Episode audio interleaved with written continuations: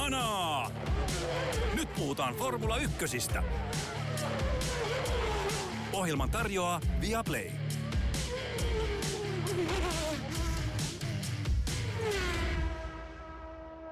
Tervetuloa hyvä kuulija. Tämä on uusi moottoriurheilu-podcast. Sen nimi on Hanaa.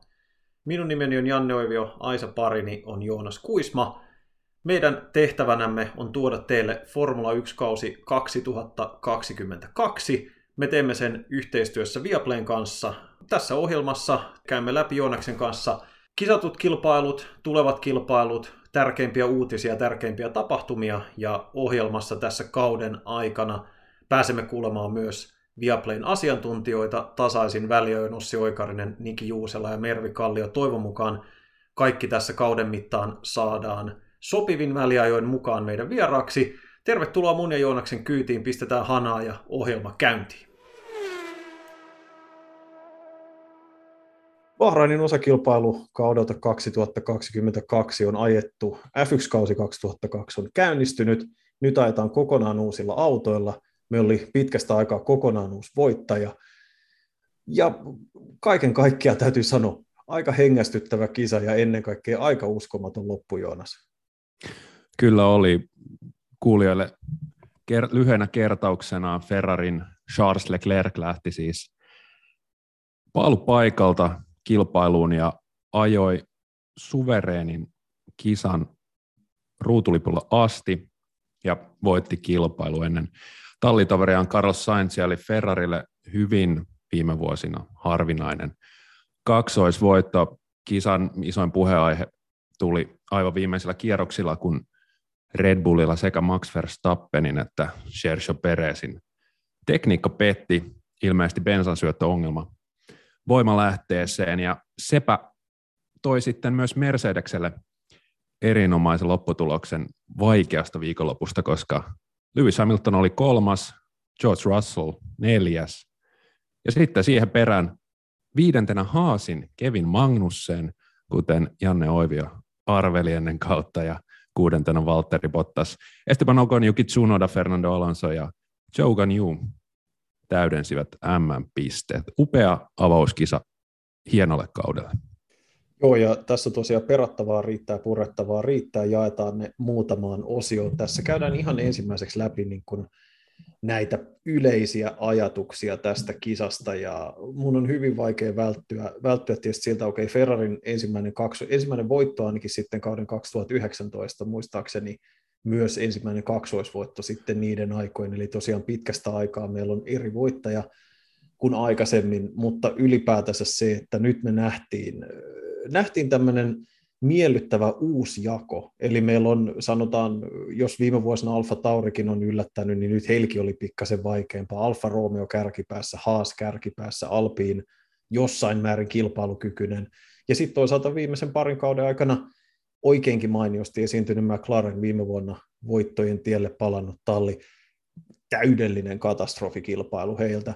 Niin tämä oli, niin kuin, tämä oli makea, tämä oli vähän niin kuin oltaisiin heitetty kaikki tallit sellaiseen hattuun ja ruvettu vetämään sieltä nimiä ulos, että seuraavaksi tämä ja sitten tulee tämä ja sitten on toi, että okei me, me tiedettiin talvitestien perusteella, mitkä on ne ihan nopeimmat tallit, mutta kyllä mä niin kuin, siis osa näistä tuloksista yllätti kyllä tosi paljon.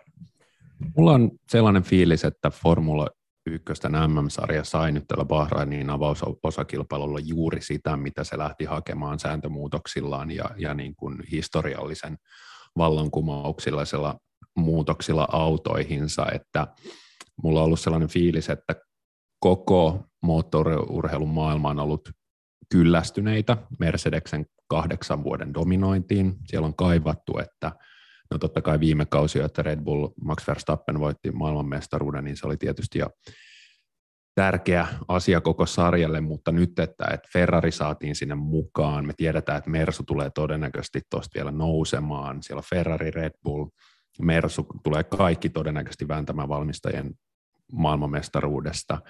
Meillä on käytännössä äärimmäisen tasainen keskipakka, että siellä ehkä Aston Martin, McLaren tällä hetkellä isossa pulassa, mutta mä uskon, että Williamsikin tulee ottaa vielä pisteitä tällä kaudella. Tämä on, niin kuin, tämä on upea hetki olla Formula 1 fani, koska kukaan ei tiedä, mitä tulee tapahtumaan. Joo, ja se on siis se, että viikon päästä mennään jo Saudi-Arabiassa, jotkut tallit epäilemättä pystyy, kaikista rivakimmat tuo jo jotain päivityksiä sinne, mahdollisesti jopa kaikki, miten se vaikuttaa lyhyellä aikavälillä voimasuhteisiin. Tässä on niin paljon läpikäytävää, että tämä on melkein pyörällä – Ähm, mainittakoon tuosta joukosta tosiaan vielä se, että kyllä siinä oli, jos ihan ajatellaan sitä kisanopeutta, niin kyllähän Ferrari ja Red Bull erotti itsensä siitä joukosta, että Mercedes, tämä tuloshan oli heille täydellinen lottovoitto ja nimenomaan lottovoitto sillä tavalla, että niin kuin mainitsit, niin molemmat Red Bullit joutu keskeyttämään, keskeyttämään tässä kisassa ja, ja hyvin tai sanotaan, että molemmilla oli aika vakavia vaikeuksia ennen sitä keskeytyshetkeä, ja, ja Verstappen valitti jo tie, e, erinäköisiä ongelmia siinä pitkän aikaa ennen kuin hän sitten joutui jättämään autonsa sinne radan varre tai ajamaan, ajamaan takaisin varikolle. Et se, on, siis se, mikä siinä on hirveän mielenkiintoista, on just tuo valmistajapuolen aspekti, minkä sä mainitsit. Eli tässä ei pelkästään käynyt niin, että ää, heidän molemmat autot keskeytti. Se tietysti tarkoittaa nollaa pistettä valmistajissa, ja sitten toisaalta Ferrari ja Mercedes otti käytännössä maksimipisteet, että sinne niiden väliin ei kiilannut ketään muita. Se on aika iso, eihän se luonnollisesti tässä 21 kisaa vielä, mutta ihan valtava ja niin kuin mahdoton ero kurottavaksi, mutta kyllä siinä duunia on joka tapauksessa. Että kyllä tämä, tämä heti pistää tietyllä tavalla takajalalle. Me tultiin Bahrainiin sillä idealla, että vaikka Ferrari näyttää hyvältä ja Mersusta ei tiedetty piilotteleeko niiden todellista nopeutta, vastaus siihen oli ei ihan hirveästi. Uh, mutta se odotus oli se, että Red Bull silti tulee pyyhkiin pöytää. Kaikki harjoitukset, mitä ajettiin ja muuta, jätti se sen mielikuvan, että Red Bull on ihan selkeästi nopein. Ja sitten yhtäkkiä aikaa, jossa rupesikin hiipiin se, että hetkinen, Maranel on korskea ori, kuten me olemme tottuneet sen, sen kuulemaan, niin ei, siis mä oon, mä oon, mä oon tota, todella miellyttävällä tavalla yllättynyt siitä, että tämä ei ollut pelkästään, mä muistan muutaman vuoden takaa Ferrarilla oli sellaista testiajoissa pullistelua, missä ne näytti hirveän nopealta ja sitten paljastukin, että ne oli lähinnä ajanut vain moottoritehot paljon korkeammalla kuin muut testeissä ja oli ajo, ajo aika heikon kauden.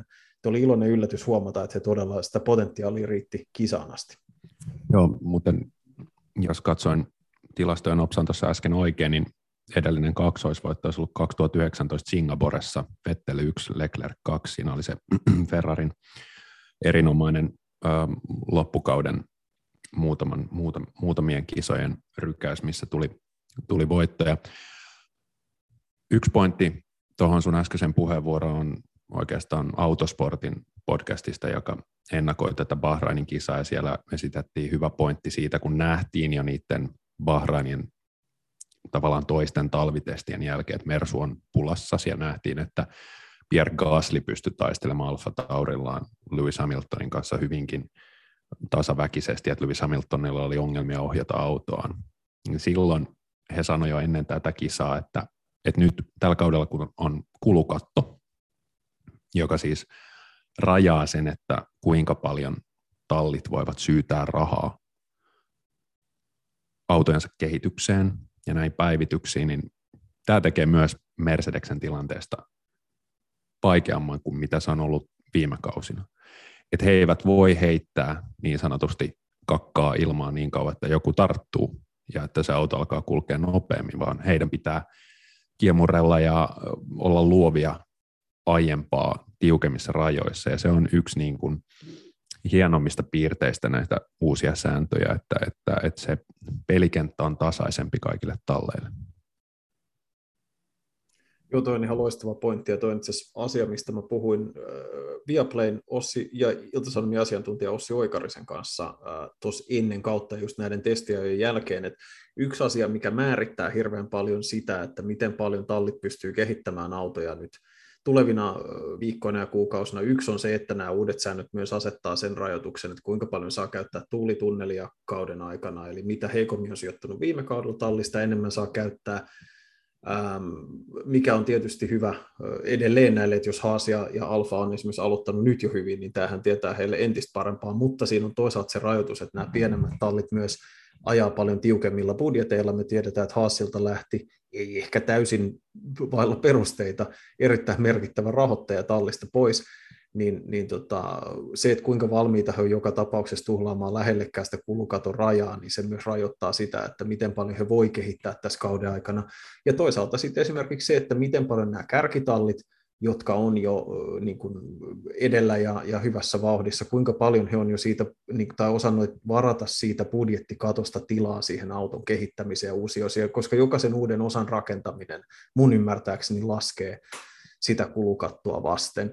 Eli tässä on hirveästi tällaisia, että näihin asioihin me ehditään upota tässä kauden mittaan vaikka kuinka paljon, mutta se on hyvä, kun saatit sen esille, koska siis esimerkiksi se, mitä me huomattiin, on se, että McLarenilla on ihan hirveä määrä tekemistä. Että se, mitä, mitä mä luin tuossa viikonloppuna ja mitä heidän leiristä sanottiin, ja, ja se näkyy todella karulla tavallaan, se, että auto nyt kisassa ennen kaikkea, että Norris aika ei ole ollut hyvä, mutta oli sanotaan, että kahdeksas sija ensimmäisessä osiossa herätti ajatuksen, että hei, että ei se nyt ihan toivotonta ole tai toisessa, niin heidän niin kuin keskeinen ongelmansa on ihan sekä mekaanisen että aerodynaamisen pidon puute. Eli jotain, niin kuin, heillähän ei ole ollut sitä auton pomppimisongelmaa, sitä ei ole näkynyt missään vaiheessa, mutta jostain syystä he ei pysty sitä auton suorituskykyä saamaan ulosmitattua sillä tavalla, kun he on odottanut. Eli siellä on ihan valtava määrä töitä edessä, että ainakin heidän suhteen niin kannattaa toivoa, että sitä kehitysbudjettia ei ole kaikkea törsätty talvella, koska muuten on edes todella laiha kausi.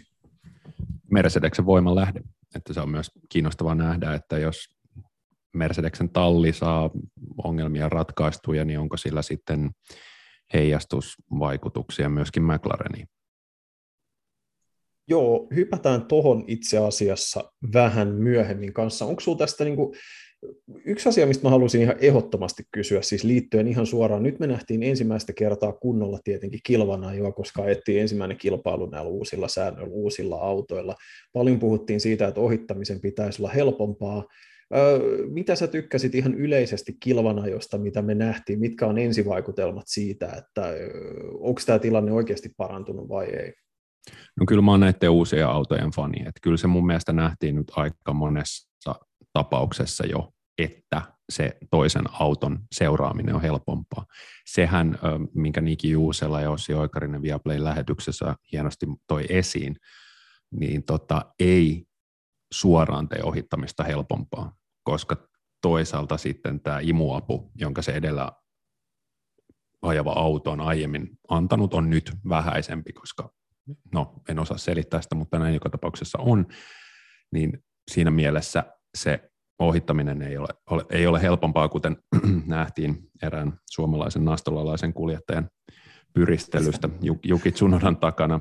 Ei, älä nyt heti, ei nyt heti aloiteta tätä hommaa sillä, että aletaan heittää tervaa ja höyheniä ja kylmää kyytiä. Mä meidän, tota, mä meidän viimeisessä, viimeisessä osiossa kyllä kehun Valtteri Bottaksen suoritusta paljon, mutta tota, joka tapauksessa niin ei, se, ei se nyt ihan yksinkertaista se ohittaminen ollut. Mutta se, mistä mä nautin hirveästi, oli esimerkiksi kun kisan ratkaisella hetkellä, oliko Charles Leclercin ensimmäinen varikkopysähdys. Max Verstappen, joka jo kakkosena kisassa oli käynyt kierrosta aiemmin varikolla, tuli heti Leclercin perään, niin nämä kaksikko jo kaksi kolme aivan fantastista kierrosta käytännössä kiinni toistensa perälaudoissa siten, että Max Verstappen meni hirvittävällä spurtilla ohi pääsuoralla, Leclerc jäi siihen imuun ja seuraavassa, seuraavalla DRS-alueella kuittasi hänet uudestaan. Ja se oli juuri sitä Formula 1, mitä on ajettu takaa ja nyt siinä vielä taisteli tavallaan sarjan tulevaisuuden kaksi kirkkainta nimeä, nuoret oriit Ferrarilla ja Red Bullilla ja, ja, ja se tavallaan oli symboli koko tälle uudelle aikakaudelle, että mä, mä, mä tykkään näistä uusista autoista. Joo, täytyy sanoa sama, ja, ja tuossa kun kisan aikana aika paljon nähtiin kuvissa myös keskikastia ja häntäpäätä ja niitä niiden välisiä taisteluja, niin Yksi asia, siis mä muistan hyvin viimeisen parin vuoden ajalta, mikä oli yleinen valitus, mitä kuuluu, tai valitus, mutta kommentti, mikä kuuluu monilta kuljettajilta, oli se, että McLaren oli auto, jota oli erityisen vaikea seurata jostain syystä, että se, millä tavalla siinä he onnistu ohjaamaan sitä ilman sen auton takaosan, kumpikaan meistä nyt ei ole insinööri eikä rakettitieteilijä, mutta syystä tai toisesta se oli onnistunut erittäin hyvin niin, että se oli hyvin vaikea auto seurata, että vaikka se olisi ollut selvästi nopeampi se takaa tuleva auto, niin ohittaminen oli vaikeaa, koska seuraaminen oli erityisen vaikeaa, niin nyt taas niin kuin heillä oli vaikeaa myös sen kanssa, keskikastis ja peräpääs nähtiin ihan jatkuvasti sijoitusten vaihtelua ja ohituksia juurikin sen takia, kun sitten ei tullut sitä tilannetta, että tämmöiset vähän hepposemmat menopelit ei pysty kisaamaan ohituksista, vaan siellä oli, siellä oli ihan jatkuvaa sijoitusten vaihtelua, vaikka toki se nyt ei sitten piste, pistetaisteluun juuri vaikuttanut, mutta tässä mielessä myös kiinalaiskuljettaja Zhu teki vaikutuksen, koska hän pystyi pitämään varsin kilpailukykyisen menopelinsä äh, sillä tavalla iskuasemissa, että kun nämä Red Bullin ongelmat iski, niin hän pääsi pisteelle. Se ei missään tapauksessa ole tulokaskuskilta äh, vaatimaton suoritus, mutta siihenkin toki me päästään hyppäämään sitten vähän myöhemmin. Joo, mä otan tuohon vielä sen pointin, että siis jotenkin nyt kun ne keskipakan autot on tosi tasaisia keskenään ja kun niillä pystyy nyt ajan lähekkäin, niin mun mielestä esimerkiksi äh, Mick Schumacher, joka oli, sanos nyt, hän oli kisassa siellä 11, lopulta 11 ja just pisteiltä, mutta niin kuin Mick esimerkiksi ohitti Lando Norrisi yhdessä, yhdessä tapauksessa ja taisteli Zoon kanssa. Ja että yhtäkkiä kun tämä porukka on tasaisempi ja ne ajaa tiiviimmin, niin myös nämä niin kuin, tavallaan ennen sellaiset tulokaskuskit, jotka ajaa huonolla autolla, niin jotenkin unohtu sinne. Mutta nyt ne tulee näkyviksi, ja me pystytään näkemään vaikka, että mitä Mick Schumacher pystyy oikeasti tekemään F1-autolla, kun hän ei ajele possujunassa Nikita Masepinin kanssa siellä viisi kierrosta. viisi kierrosta. Siis nyt pitää kyllä sanoa, että tämä koko sarja ja jokainen fani ja kaikki on niin helpottuneita, että Nikita mm-hmm. Mazepin ei enää ole tuolla. Se, Joo, se jotenkin loistaa kaikesta, että se koko se, se on niin kuin su, suuri mm-hmm. ulospuhallus. Joo, Ainoa vaan siinä on se, että todennäköisesti Günther Steiner kysyy, että hei Kevin, pystyisikö sä yhtään fyrkkaa tuomaan tänne? Sitten me voitaisiin pysyä tuo, mutta siis se ero, jos miettii, että viime kaudella Schumacher oli jatkuvasti noin puoli sekuntia ja sekunnin välillä nopeampi kuin Masepin ja, ja tota, näiden kahden väliset kilpailut oli ainoastaan mahdollisia silloin, jos, jos Schumacherilla oli ongelmia. Et edes he ei päässyt oikein kilpailemaan keskenään, koska yksi oli niin paljon nopeampi kuin toinen, mutta auto oli niin hidas, että sille ei kisattu kenenkään kanssa.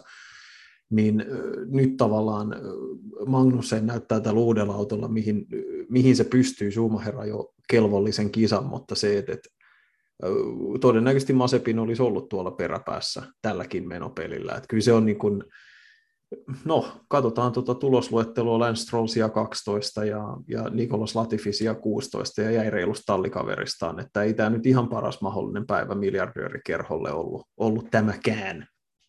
Ei, mutta kisa kesti pidempään kuin kolme mutkaa, että sikäli eteenpäin menty. No on, se on aina, aina ollaan voiton puolella, aina ollaan voiton puolella. Siirrytäänkö Joonas seuraavalle kierrokselle? Jes, tehdä niin.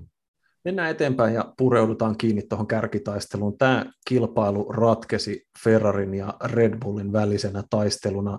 Sitä osattiin toki ounastella jo pikkasen ennen viikonloppua. Aikaajot vahvisti, että kaksi tallia on ylitse muiden. Mutta sekä Charles Leclerc omassa taistelussaan Max Verstappenin kanssa että Carlos Sainz taistelussaan Tseko Peresin kanssa – kummassakin tapauksessa Fefe piti pintansa, oli edellä, ja, ja joka kerta kun Verstappen pääsi haastamaan Leclerkin, niin monakolainen kuittasi ihan tyylikkäästi. Olitko sä yllättynyt siitä, että, että Red Bull oli sitten kuitenkin, jos ei nyt selvästi hitaampi, mutta sanotaan, että korkeintaan tasaväkinen Ferrarin kanssa? No, mutta siis tulee vähän mieleen semmoinen niin Marx-veljesten vitsi siitä, että Ferrari näyttää hyvältä, Ferrarin testit menevät hyvin, Ferrarin aikaa jo menee hyvin, älkää antako niin kuin huijata itsenne. Ferrari on hyvä.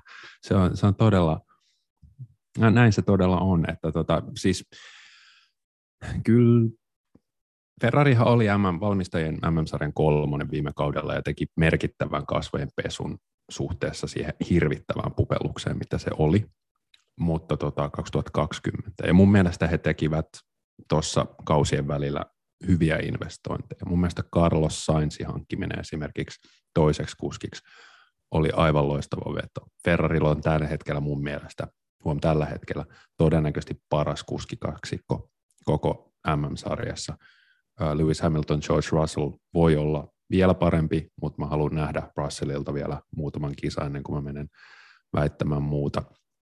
Ja sitten mä tiedän mitä mä olen kuunnellut esimerkiksi tai lukenut Mattia Binotton haastatteluja, niin hänen perseensä on kestänyt merivettä todella hyvin, koska se paine ja kritiikki on ollut aivan valtaisaa Italiassa.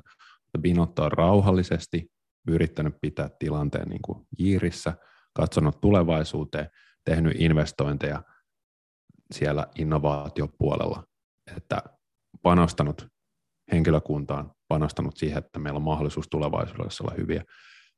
Mutta siitä huolimatta, niin kyllä se on mulle yllätys, että tämä loikka on näin iso ja myös se, että se Ferrarin voimanlähde, joka oli kaksi vuotta sitten, kaksi kautta sitten vielä naurunaihe, että se on nyt tavallaan selkeästi paremmalla tasolla kuin kilpailijoilla. Joo, ja tämä itse asiassa juontaa juurensa viime kauden loppupuolelle, eli kun tänä vuonna, ja tästä me voidaan itse asiassa hypätä tähän, tähän vähän seikkaperäisemmin, niin tänä vuonnahan astuu voimaan ja osittain on jo astunut voimaan tämä moottorikehityksen jäädyttäminen ää, kauden loppuun asti, niin se, mitä Ferrari teki viime kauden loppupuolella, oli, he toi hyvin aggressiivisesti uusia osia ja uusia kehitysversioita heidän voimanlähteistä, mikä näkyy tulosluettelossa siinä, että he jätti McLarenin taakse ja pikkuhiljaa. Esimerkiksi Saudi-Arabiassa Alfa Romeohan oli varsin aikaa, jossa tosi vahva. Niin he yritti tuoda ymmärtääkseni niin paljon uutta viime kauden loppupuolella kuin mahdollista silläkin riskillä, että siinä olisi ollut luotettavuusongelmia sen takia, että, he olisi, että sitten he ikään kuin hoitaa sen testaamisen viimeisissä kilpailuissa viime kaudella. Ja se on tuottanut tosi hyvää tulosta, koska sitten he on tietysti voinut vielä, ne on osoittautu hyviksi uudistuksiksi, ja he on tietysti voinut tehdä sitten jatkokehitystä vielä tässä niin kuin talven aikana, ennen kuin ensimmäinen maaliskuuta sitten osa näistä voimanlähteen osista ikään kuin jäädytettiin pitkäksi aikaa. Ja siis tämähän näkyy nimenomaan siinä, mihin me ollaan jo vähän sivulauseissa viitattu, se, että Haas ja Alfa Romeo on ollut näinkin kilpailukykyisiä, että kun, kun se emotalli, jolla on tietysti paras tieto ja paras ymmärrys siitä voimanlähteestä, on täysin ylivoimainen, ja nämä kaksi muuta tulee kisaamaan pistesijoista, niin se on hyvin vahva indikaatio siitä, että mitä, niin kuin kuinka paljon potentiaalia siellä on. Ja mikä on tosi mielenkiintoista on se, että mitä vähemmän kehitystyötä pystyy tekemään ää, Red Bull ja ennen kaikkea Mercedes, mutta myös Renault, eli Alpine, niin tota, ää, kyllä siinä niiden täytyy vähän, vähän muiden tallien miettiä, että mitä me nyt keksitään. Oletko muuten kuullut Monakon kansallislaulu aikaisemmin? En, mutta mä oletan, että siinä sanotaan maine, kunnia, raha ja perinteet tai jotain sinne päin. se, se pääsi mut yllättämään, koska tota, se, se, se kuulosti, tiedätkö, kun Linnanmäellä on se eläinkaruselli, niin se kuulosti kappaleelta, joka voisi soida siinä, siinä, siinä karusellissa, kun sä olet tota, leopardin tai kirafin kyydissä. Hmm. Ähm, se on hyvin mielenkiintoista nähdä, miten Charles Leclerc tällä kaudella, nyt hän huomaa, että oho, muuten olla aika vähän niin kuin astetta parempi peli, että, että nyt, nythän tällä pääsee johonkin. Minusta on hyvin mielenkiintoista nähdä, miten hän kuljettajana reagoi ennakkosuosikiasemaan, joka hänellä on esimerkiksi nyt välittömästi seuraavassa kisassa Saudi-Arabiassa. Että tota, hänestä ei ole kuitenkaan nähty, että hänet on nähty, että hän on ollut supertalentti, joka on tullut sieltä akatemioiden läpi ja hautunut ja ollut alfalla ja, ja, ja tota, joka on muhinut ja on nähty, että hän on, hänessä, hänessä on suurta lahjakkuutta. Ja sitten Ferrari on ollut huono ja hän ei ole päässyt ulos mittaamaan sitä kuljettajapotentiaalia parin kautta. Niin nyt on todella mielenkiintoista nähdä, miten hän reagoi tähän. Charles Leclerc on mulle jotenkin rakas kuski, koska hän tuntuu jotenkin, että, että hän on niin sarjakuvaversio formulakuskista. Miten kukaan voi olla syntynyt Monakossa? Miten kukaan voi olla monakolainen niin kuin ihan oikeasti? Ja sitten hän on vielä F1 on täydellinen, erittäin hyvä. Erittäin hyvä ja nopea kuljettaja, joka on kaiken lisäksi komea kuin filmitähti. Aivan käsittämätöntä. Joku on luonut hänet jossain tota Marvelin brainstormaussessiossa. Joo, siis se on, se on ihan älytöntä silleen, että, että jos ikinä voi olla niin sanotusti Lucky Sperm Clubin tämmöinen tota, kultakorttijäsen, niin mä luulen, että että Charles Leclerc on kyllä sen niin kuin ihan ensimmäisenä ollut jonossa, eikä siinä siis kaverihan on huikea lahjakas, että mennään kuitenkin eri luokassa kuin aikoinaan ranskalainen Jean-Paul Belmondo, joka pää, elokuvatähti isänsä rahoilla pääsi ajamaan, eikä, eikä erityisen suuren menestyksellä Formula 1. Toi referenssi olkoon niille, jotka kuuluu mun tapaan osastolle erittäin vanha. Ähm, mutta tota, siis kun puhutaan näistä Ferrari-voimanlähteistä, niin kyllä täytyy sanoa, että ihminen, jonka puolesta mä oon ylivoimaisesti onnellisin, on Günther Steiner. Siis ei, niin kuin, ei voi, siis miettiä, että kuinka paljon, kuinka ison sontalajan läpi se kaveri on joutunut kahlaamaan viimeiset kaksi vuotta, kun rahaa on ollut nolla, se on, talli on pitänyt pelastaa Masepinin oligarkkirahoilla ja sitten silleen, että no hei, mun poika ajaa, ja jos kukaan on nähnyt Drive to Survive ja erinomainen draamasarja, jota myös dokumentiksi kutsutaan, niin, niin siinä nämä kohtaukset, se, se haasjakso on ihan loistava ja oikeastaan viimeisen monen vuoden haasjaksot on ihan loistavia ja Steiner on, sanotaanko, hyvin värikäs persona, niin se, että se riemu ja, se riemu ja, ja vapautuminen, että ensimmäiset pisteet moneen vuoteen ja vielä noin iso saalis, että ei ollut roikutaan kymmenennellä siellä, kun muut sattu keskeyttämään, vaan erittäin hyvä suoritus, erittäin hyvä aika jo pohjalla, ja vielä kun Mick Schumacheriltakin hyvä ajo, vaikka pisteet jäi haaveeksi, niin toi oli ehkä semmoinen, että mä, olin, mä, mä toivoin, että Magnussen roikkuu siellä kärkipäässä niin pitkään kuin mahdollista. Joo, siinä Drive to Survivein ekalla kaudellahan legendaarisesti Günther Steiner sanoi, että we were supposed to look like rockstars, but we look like a bunch of fucking wankers. Ja nyt se on jotenkin kääntynyt ympäri, että we were supposed to look like wankers, but we look like a fucking rockstars. Ja I'm here for it. Se on todella hieno juttu. Joo, se on, se on makeeta ja, ja tota, siis kun se hassu juttuhan on se, että Haashan jo kun he aloitti F1-sarjassa, niin totuttiin näkemään ihan menestyjien joukossa, että se on vasta ollut nämä viimeiset ihan pari kautta, kun homma on mennyt heikompaan suuntaan, ja se on myös linkittynyt erittäin voimakkaasti tähän Ferrarin voimanlähdeskandaaliin, joka on taas peruja just sieltä, mistä ne edelliset voitot on tullut, eli sieltä 2019 loppupuolelta, jolloin ne ajo tällä väitetysti sääntöjen vastaisella voimanlähteellä. Mehän emme luonnollisestikaan voi sanoa sitä varmaksi, mutta jostain syystä kävi, ensin Ferrarilla oli tehokkain voimanlähde, sitten tapahtui asioita ja sitten se oli huonoin mutta kukaan, kukaan ei meille kerro, että mitä ne asiat oli, mutta yhtäkkiä samaan aikaan Ferrari, Alfa Romeo ja äh, Haas kaikki romahti yhdessä rykäyksessä vuonna 2020. Et sanotaan, että siis, mutta mieti, mikä määrä duunia toi vaatii. Siis jos ihan menee, niin mennään sellaiselle Ferrari-aiheeselle sivuraiteelle, että se todella vei kaksi vuotta korjata se vahinko, mikä silloin 2019 oli syntynyt. Kyllä, ja mieti, kun tietää ja näkee vaikka dokumenteista saa vain pienen vilauksen siitä, että millaista se tallipäällikön elämä on, että kuinka paljon stressiä siinä on, niin kahden vuoden korjausliike ja sen viestiminen kaikille sponsoreille, henkilökunnalle, koko Italialle tai Haasin tapauksissa Pohjois-Amerikassa. Ja Venäjällä. Kyllähän se, kyllä, kyllähän se vaatii ihan uskomatonta, niin, ja sitten sulla on vielä huutamassa siinä joku olikarkki, jonka poika ei jostain syystä niin Build him new car. Ei vaan, poika ei osaa ajaa ja sitten hänelle pitäisi antaa, niin kuin hänelle on koko elämässä annettu, niin antaa vaan niin paljon nopeampi auto kuin kaikille muille, että se voittaisi. Mutta tota, et hattu nousee päästä tallipäällikölle, miten he pystyy, pystyy tuohon duuniin. Mutta ehkä mä, mä haluan viime, meidän viimeisellä kierroksella vielä puhua Haasista vähän lisää, mutta me aloitettiin tämä osio hehkuttamalla Ferraria, niin käytännössä siis viisi kierrosta ennen maalia suurin piirtein vielä näytti siltä, että okei, tämä alkukausi on Ferrari ja Red Bullin välinen taistelu. Ja todennäköisesti he vetää Mersuun jonkinlaisen kaulan ja sitten katsotaan hiljalleen, kun Mersu kehittää omaa autoa, että mihin se MM-taistelu kääntyy.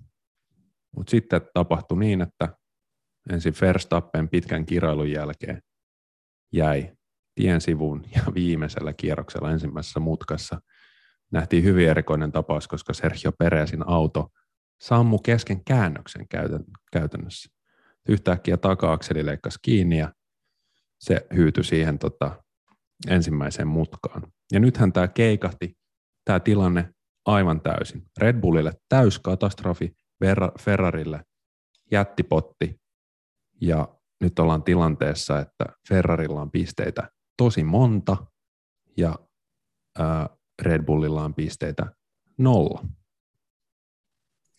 Joo, siis tämä tekee kyllä erittäin hyvää siis siinäkin mielessä MM-sarjalle, koska niin kuin me nähtiin, että Red Bullilla on äärimmäisen nopea auto, mutta tämä takaisku tarkoittaa sitä, että niiden paukut, pitää paukuttaa melkoiselta takamatkalta, melkoiselta takamatkalta kiinni tässä alkuvaiheessa kautta, ja miten hyvin se onnistuu, miten hyvin Ferrari säilyttää tasonsa ja tosiaan mitä Mercedes tekee siinä välissä, että et se on, tos, siis mun, niin kuin mä sanoin tässä jo jakso alkupuolella, että mun pää pyörii kaikista näistä spekulatiivisista mahdollisuuksista, että onneksi meillä on koko kausi ja viikoittain aikaa käydä näitä, näitä asioita läpi, mutta me saatiin paljon äärettömän hyviä aiheita tässä. Tota, äh, kohta voitaisiin, niin sanomaan.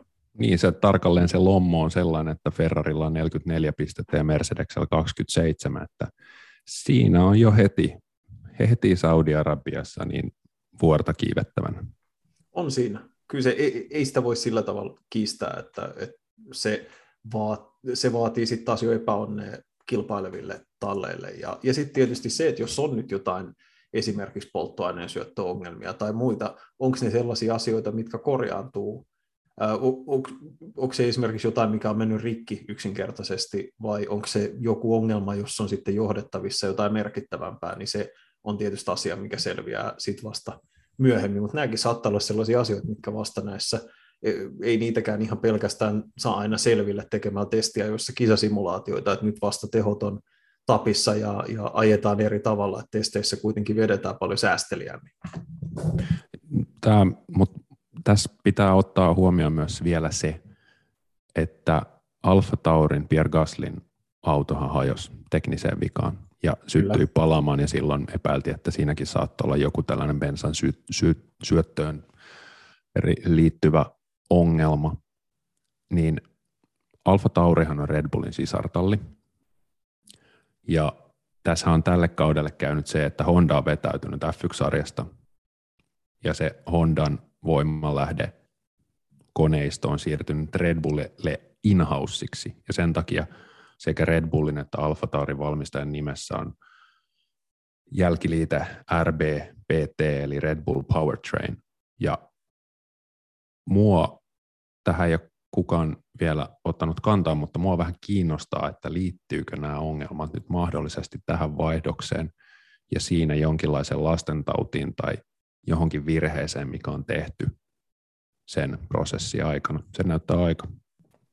Joo, ja toivon mukaan me opitaan siitä jo tässä tulevan viikon aikana. Toki siis tästä Honda ja Red Bullin projektista pitää muistaa, Honda niin ehti jo vetäytyä kerran, ja sitten sen jälkeen Red Bull onnistui maanittelemaan heidät ikään kuin puolitoista jalkaa sisään takaisin siihen projektiin, eli käytännössä he muutti todella paljon toimintoja lisää vielä sinne Milton Keynesiin, jo sinne, minne Red Bull ehti rakentaa niitä uusia fasiliteetteja, niin valtava määrä sitä Honda-porukkaa, joka teki aikaisemmin töitä Japanissa, siirtyikin Englantiin tekemään. Et siinä mielessä tapahtuuko suurta muutosta, vaikea sanoa, mutta kyllä sä saat ihan oikeassa ja, ja hyvä kun mainitsit Gaslin, koska tosiaan jos nämä ongelmat yhdistyy mitenkään samoihin asioihin, niin ei se silloin ei se varmaan ihan puhdasta sattumaa voisi sitten kuitenkaan olla, mutta taas kerran mennään sitten äärimmäisen kiinnostavaa spekulatiivista materiaalia. Tota noin, pikkuhiljaa voisi siirtyä viimeiselle kierrokselle. Viimeisellä kierroksella mä itse asiassa heitän sulle Snadin jokerikortin tota, ennen kuin otetaan enemmän kiinni esimerkiksi Nastolan nappisilmän suoritukseen. Nimittäin tota, katsotaan tuota tulosluettelon perspäätä.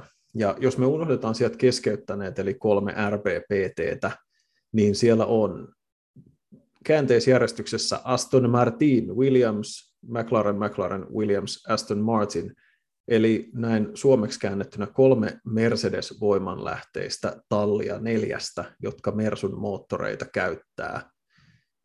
Tiivistetysti kysyttynä WTF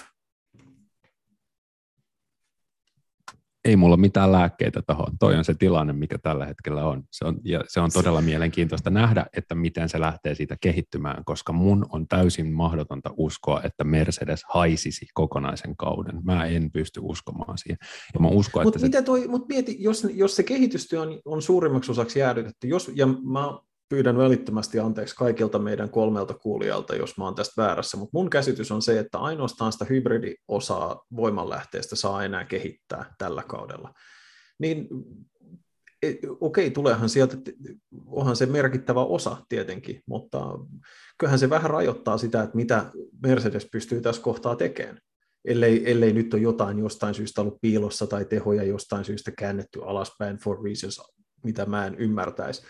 Mutta että tämä toisaalta, siis että kun miettii, niin tarkoittaako tämä sitä, siis jos sun pitäisi arvata, koska mehän kaikki tässä vaan spekuloidaan ja arvaillaan, tarkoittaako tämä sitä, että Mercedes on onnistunut äärettömän hyvin oman autonsa suunnittelussa, vai onko nämä muut mahdollisesti tehnyt jotain tosi isoja virheitä, tai sitten yksinkertaisesti se voimanlähde ei vaan ole kauhean hyvä? Mä luulen, että tuossa näkyy se tallien tasoero.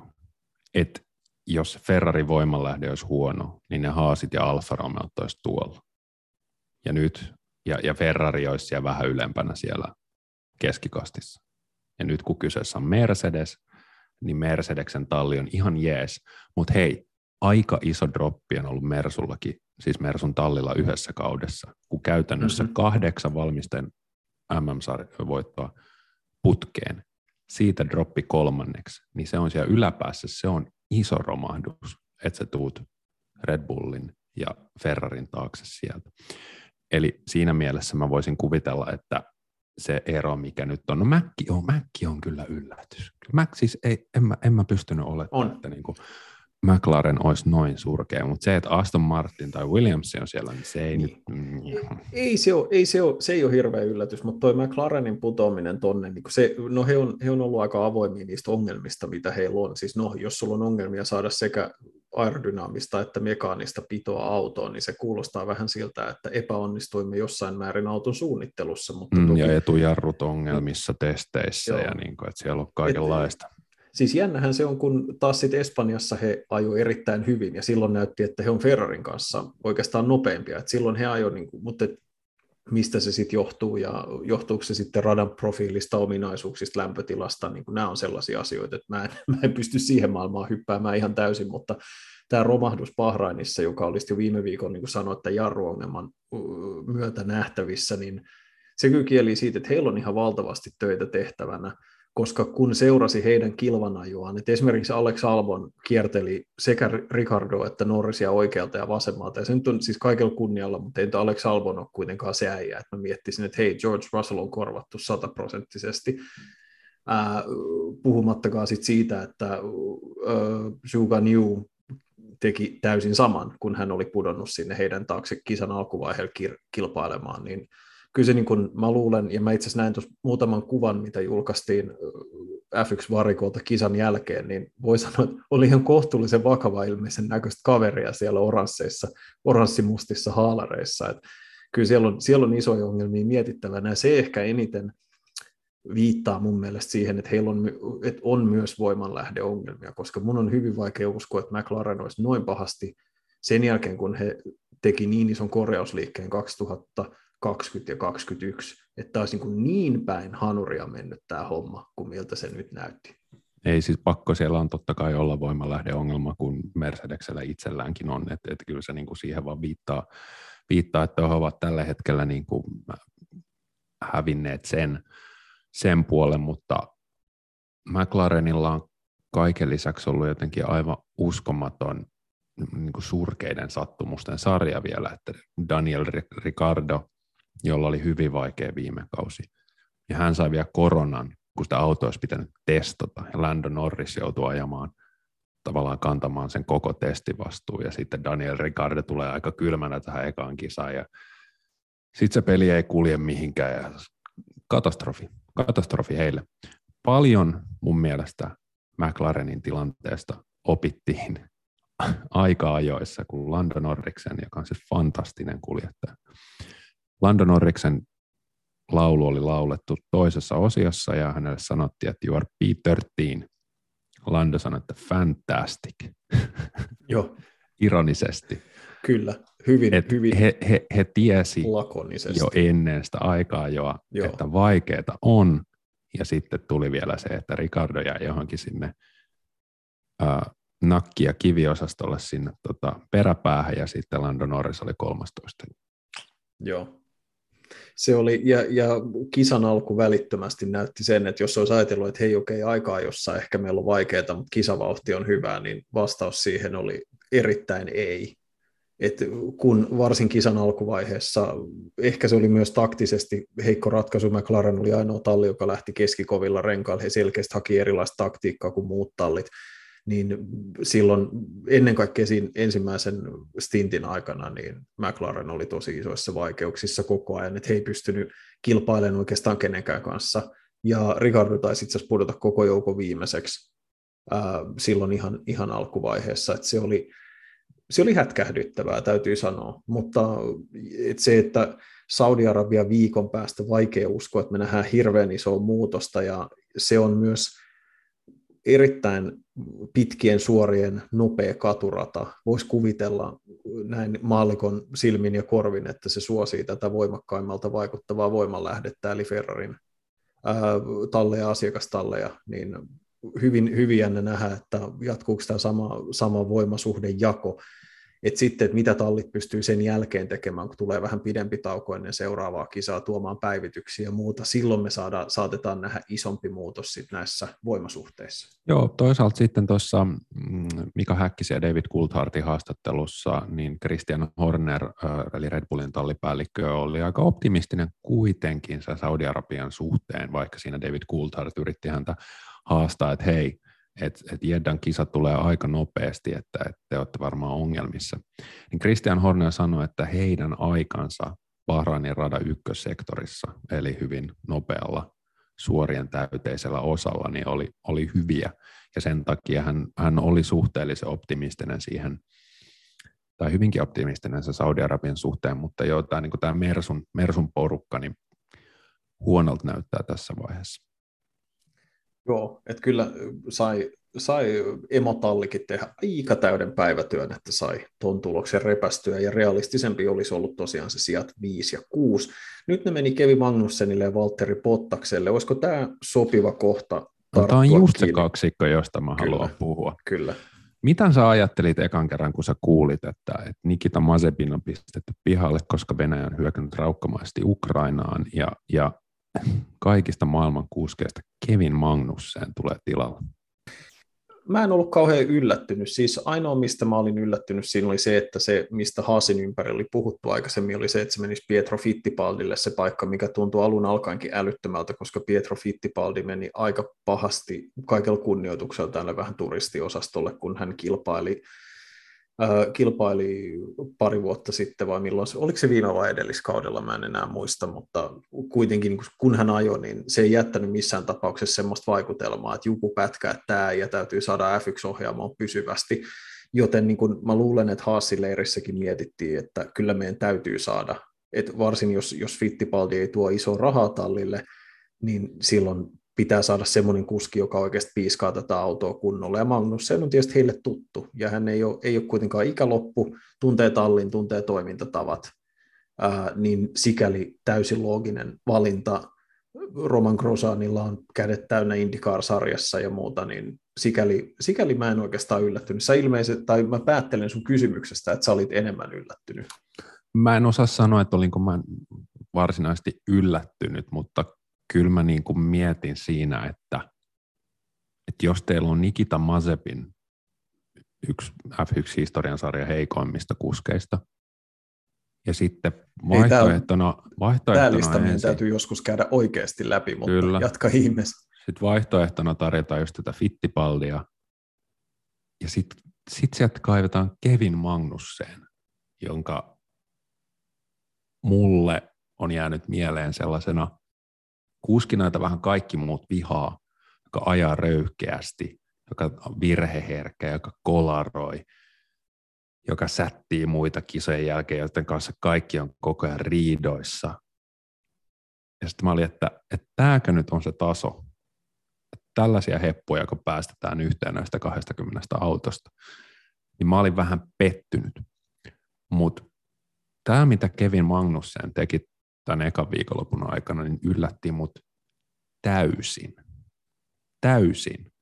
Et ensinnäkin, että hän oli niin paljon parempi kuin Mick Schumacher, ja toiseksi, että mitä hän pystyi saavuttamaan tuolla autolla. Et, et, se oli täysin uskomatonta. Eka mietitään aikaa, joissa Magnussen seitsemäs Haasilla. Ei, ole, ei olisi kukaan voinut uskoa viime kauden jälkeen, että sillä ajetaan vikaan vaiheeseen vielä seiskaruutun. Ja sitten että siitä vielä kisassa nostat kaksi ja, ja olet viides, niin se on aivan loistava. Ja hän ajoi hyvän kilpailun. Hän siinä yhdessä kohtaa nousi tota, suun ja kenenkäs muun ohi hän tuli siinä, siinä tota, loppupäässä niin kuin kahdella hyvällä ohituksella. Upea kisa. Joo, siis mun täytyy sanoa, että mä oon pikkasen eri mieltä. Siis mun mieli, no siis Magnussen saat ihan oikeassa, hänellä oli omat incidenttinsä ja, ja hän oli varsin suorapuheinen, niin suorapuheinen, että olisi voinut hollantilaiseksi luulla tota, niin tanska, tanskalaisen, tanskan kansalaisuuden sijaan, mutta ää, niin kun, kyllä mä se, niin kun, hän oli kuitenkin kahdella kolmesta kaudesta silloin, kun Haas oli oikeasti kilpailukykyinen, niin Roman Grosani enemmän keräs pisteitä. Että kyllähän kuitenkin on niin kuin ihan kohtuullisessa seurassa osoittanut olevansa tallinsa nopeampi kuljettaja, että he ajo, oliko se neljä kautta yhdessä, sitä viimeistä vuotta ei lasketa, koska se oli niin vaikea, mutta muistaakseni sillä ensimmäisellä kaudella Grosaan keräsi enemmän pisteitä ja Magnus sen sen jälkeen, että hän ei kuitenkaan niin kuin jäänyt tallinsa sisällä sellaisen tilanteeseen, että olisi ajatellut, että, että ei. Mutta se, että pisti noinkin selvästi Schumacherille jauhot suuhun sen seurauksena, että Schumacher oli kuitenkin testannut autoa enemmän ja hänellä oli niin tästä, näistä kokonaan uusista autoista parempi tuntuma, se oli ehkä pieni yllätys, mutta kyllä se varmaan miksi Schumacheristakin tuntuu aika siistiltä sen jälkeen, kun on ajanut siellä 19 tasaisesti käytännössä kokonaisen F1-kauden, niin se, että taistelee pisteistä ja, ja on, on kilpailukykyinen, mutta erittäin positiivisia, optimistisia merkkejä siitä, että nähdään lisää mylly, myllytystä tuossa keskikastissa pisteistä, mutta otetaan Valthazar tähän kohtaan, Nastolan nappisilmä. Öm, nimittäin aika johon oli ihan fantastinen suoritus. Ja se oli, se, se oli sellainen siis, Bottas on ehkä semmoinen piirre hänessä, mikä jää sen sellaisen helpon matalalla roikkuvan hedelmän poimimisen, semmoisen vähän niin kuin irvailun taakse on se, että yksittäisellä kierroksella hän on osoittanut ja osoitti läpi koko aikansa Mercedeksellä parhaimmillaan ihan fantastisen nopea, erittäin hyvä aikaa jo kuski parhaimmillaan. Ja se me nähtiin taas aikaa, jossa sitten tuli katastrofaalinen startti ja kohtuullinen kisasuoritus, mutta mitä mieltä sä olit siitä kokonaisuudesta? Onko tässä, kuinka hyvä signaali tämä oli, kuinka paljon tässä oli ehkä vähän fuulaa sen takia, että kaksi ilmasta sijaa tuli lopussa Red Bullin keskeytysten takia? En mä, ei, ei, ei se niin kuin mun mielestä himmennä hirveästi sitä, että mitä, mihin Valtteri Bottas pystyy tänä viikonloppuna. Mä, mä ajattelin Valtteria tosi paljon sekä lauantaina että sunnuntaina, koska olikohan nyt viisi kautta Mersulla, millaisessa myllyssä hän on ollut. Ja, ja, ja kun on katsonut häntä vaikka Drive to Survive-dokumenttisarjassa, missä hän on sanonut, että, että kyllähän välillä niin kuin miettii, että hän ripustaa ratin naulaan, kun hän joutuu antaa Lewis Hamiltonille tilaa ja soitti aina sitä kakkosviulua. Sitten tuli uutinen, että siirtyi Alfa Romeolle. Bottas äh, julkaisi Suplassa podcast-sarja, jossa hän avautui koko elämästä ja sen kipukohdista. Ja, ja sitten hän tulee Bahrainiin. Testit, tai siis noin harjoitukset on vaikeat. Ekoissa harjoituksissa hän ei saanut ajettua edes nopeaa kierrosta. Se näyttää siltä, että tästä tulee täys katastrofi. Hän tulee aika-ajoihin ja hän naulaa nopeamman, nopeamman kierroksen kuin molemmat Mercedekset, eka osio. Niin se oli niin kuin, ikävä käyttää tällaista termiä, mutta aika niin kuin munakas suoritus. Että se, se, se vaati kohonesi, että, että hän oli koko aika mm. ajojen niin kuin Lewis Hamiltonin kanssa Alfa Romeolla tavallaan taistelemassa samoista sijoituksista. ja olisi varmaan taistellut kisassakin, jos se lähtö ei olisi ollut niin hirvittävä. Bottashan kisan jälkeen sanoi, hän siis menetti kahdeksan sijaa lähdössä.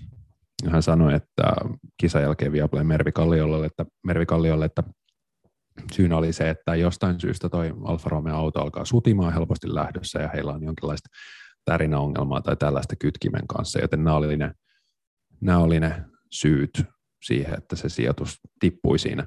Mutta mä haluan vielä sanoa sitä kisasta sen, että jotenkin Bottaksen semmoiselle perus kisalle, mitä Mersulle joskus nähtiin, niin tyypillistä olisi, että, että se päivä olisi sitten ollut pilalla sen jälkeen, kun siinä lähdössä oli ongelmia. Mutta hän raivasi sieltä itsensä, antoi itselleen mahdollisuuden onnistua. Ja kuudes sijammusta aivan loistava suoritus häneltä.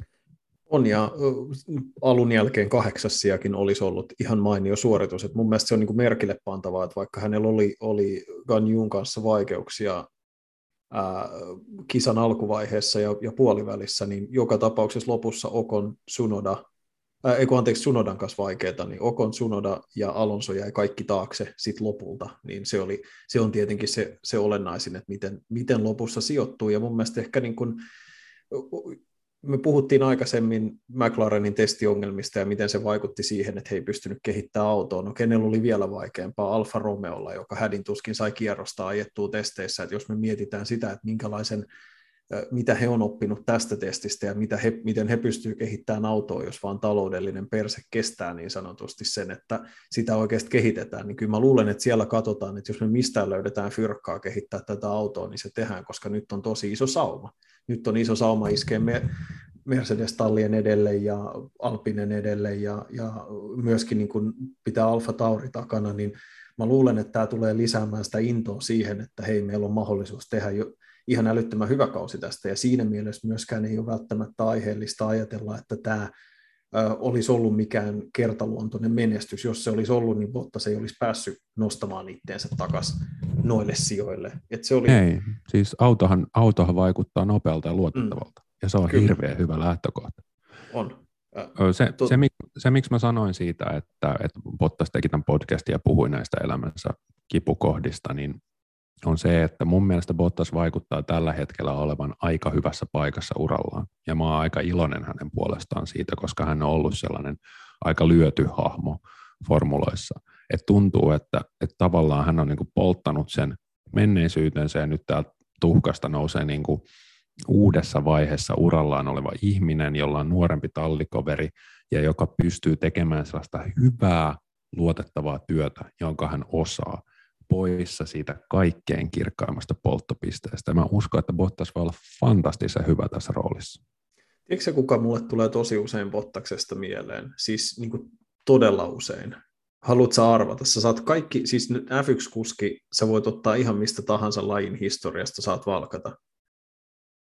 Mä en nyt pääse siitä Akuankka tota, vertauksesta. Akuankkaa jäänyt. Itse asiassa mä muistan yhden taskukirjajakson, missä ajoi formulaa, ja se voitti ilkeän kuljettaja Pennan, joka ajoi Kroisos Pennasen tallissa. Nyt kun sä mainitset asian, mä tykkäsin siitä tarinasta, mutta se on, siis Gerhard Berger on sellainen tyyppi, siis Bergerin urahan oli fantastisen nousujohteinen 80-luvulla Benettonilla ja Ferrarilla menestystä satunnaisiin voittoja. Okei, se ei ole semmoinen, mitä Bottas olisi voinut Williamsilla tehdä, mutta kun hän siirtyi, sai uransa suurimman siirron ja siirtyi McLarenille Ayrton Sennan tallikaveriksi, niin oikeasti käy läpi niitä tuloksia ja niitä suorituksia, niin hän jäi niin pahasti varjoon sen muutaman kauden aikana, että se oli, sitä aiheellisesti mietittiin, että onko tämä se sama tyyppi, jota pidettiin yhtenä lajin suurlahjakkuuksista, mutta kun se epäonni oli se, että sun tallikaverina on niin kuin kaikkien aikojen the dude, suunnilleen. Et si- ja silloin kun joutuu, ja samaa voi miettiä kuin Martin Brundle, Mihail Schumacherin tallikaverina, ja siellä mietitään, että meidän täytyy hankkia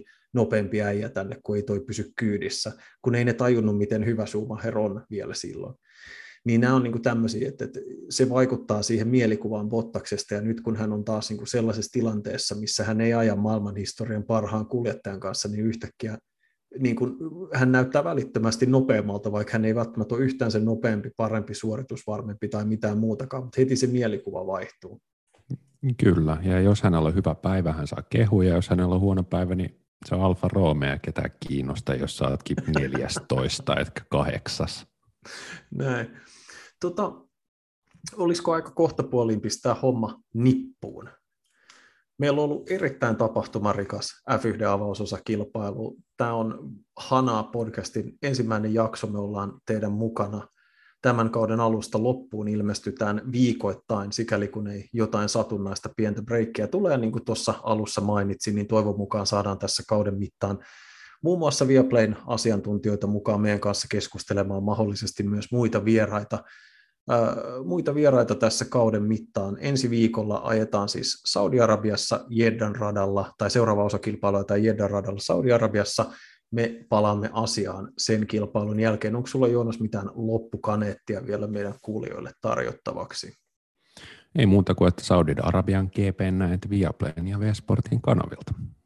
Tämä pitää paikkansa. Kiitos paljon meidän kuulijoille. Pysykää meidän mukana koko kauden läpi. Muistakaa kertoa myös teidän kavereille. Ensi kertaan kiitos ja moi moi.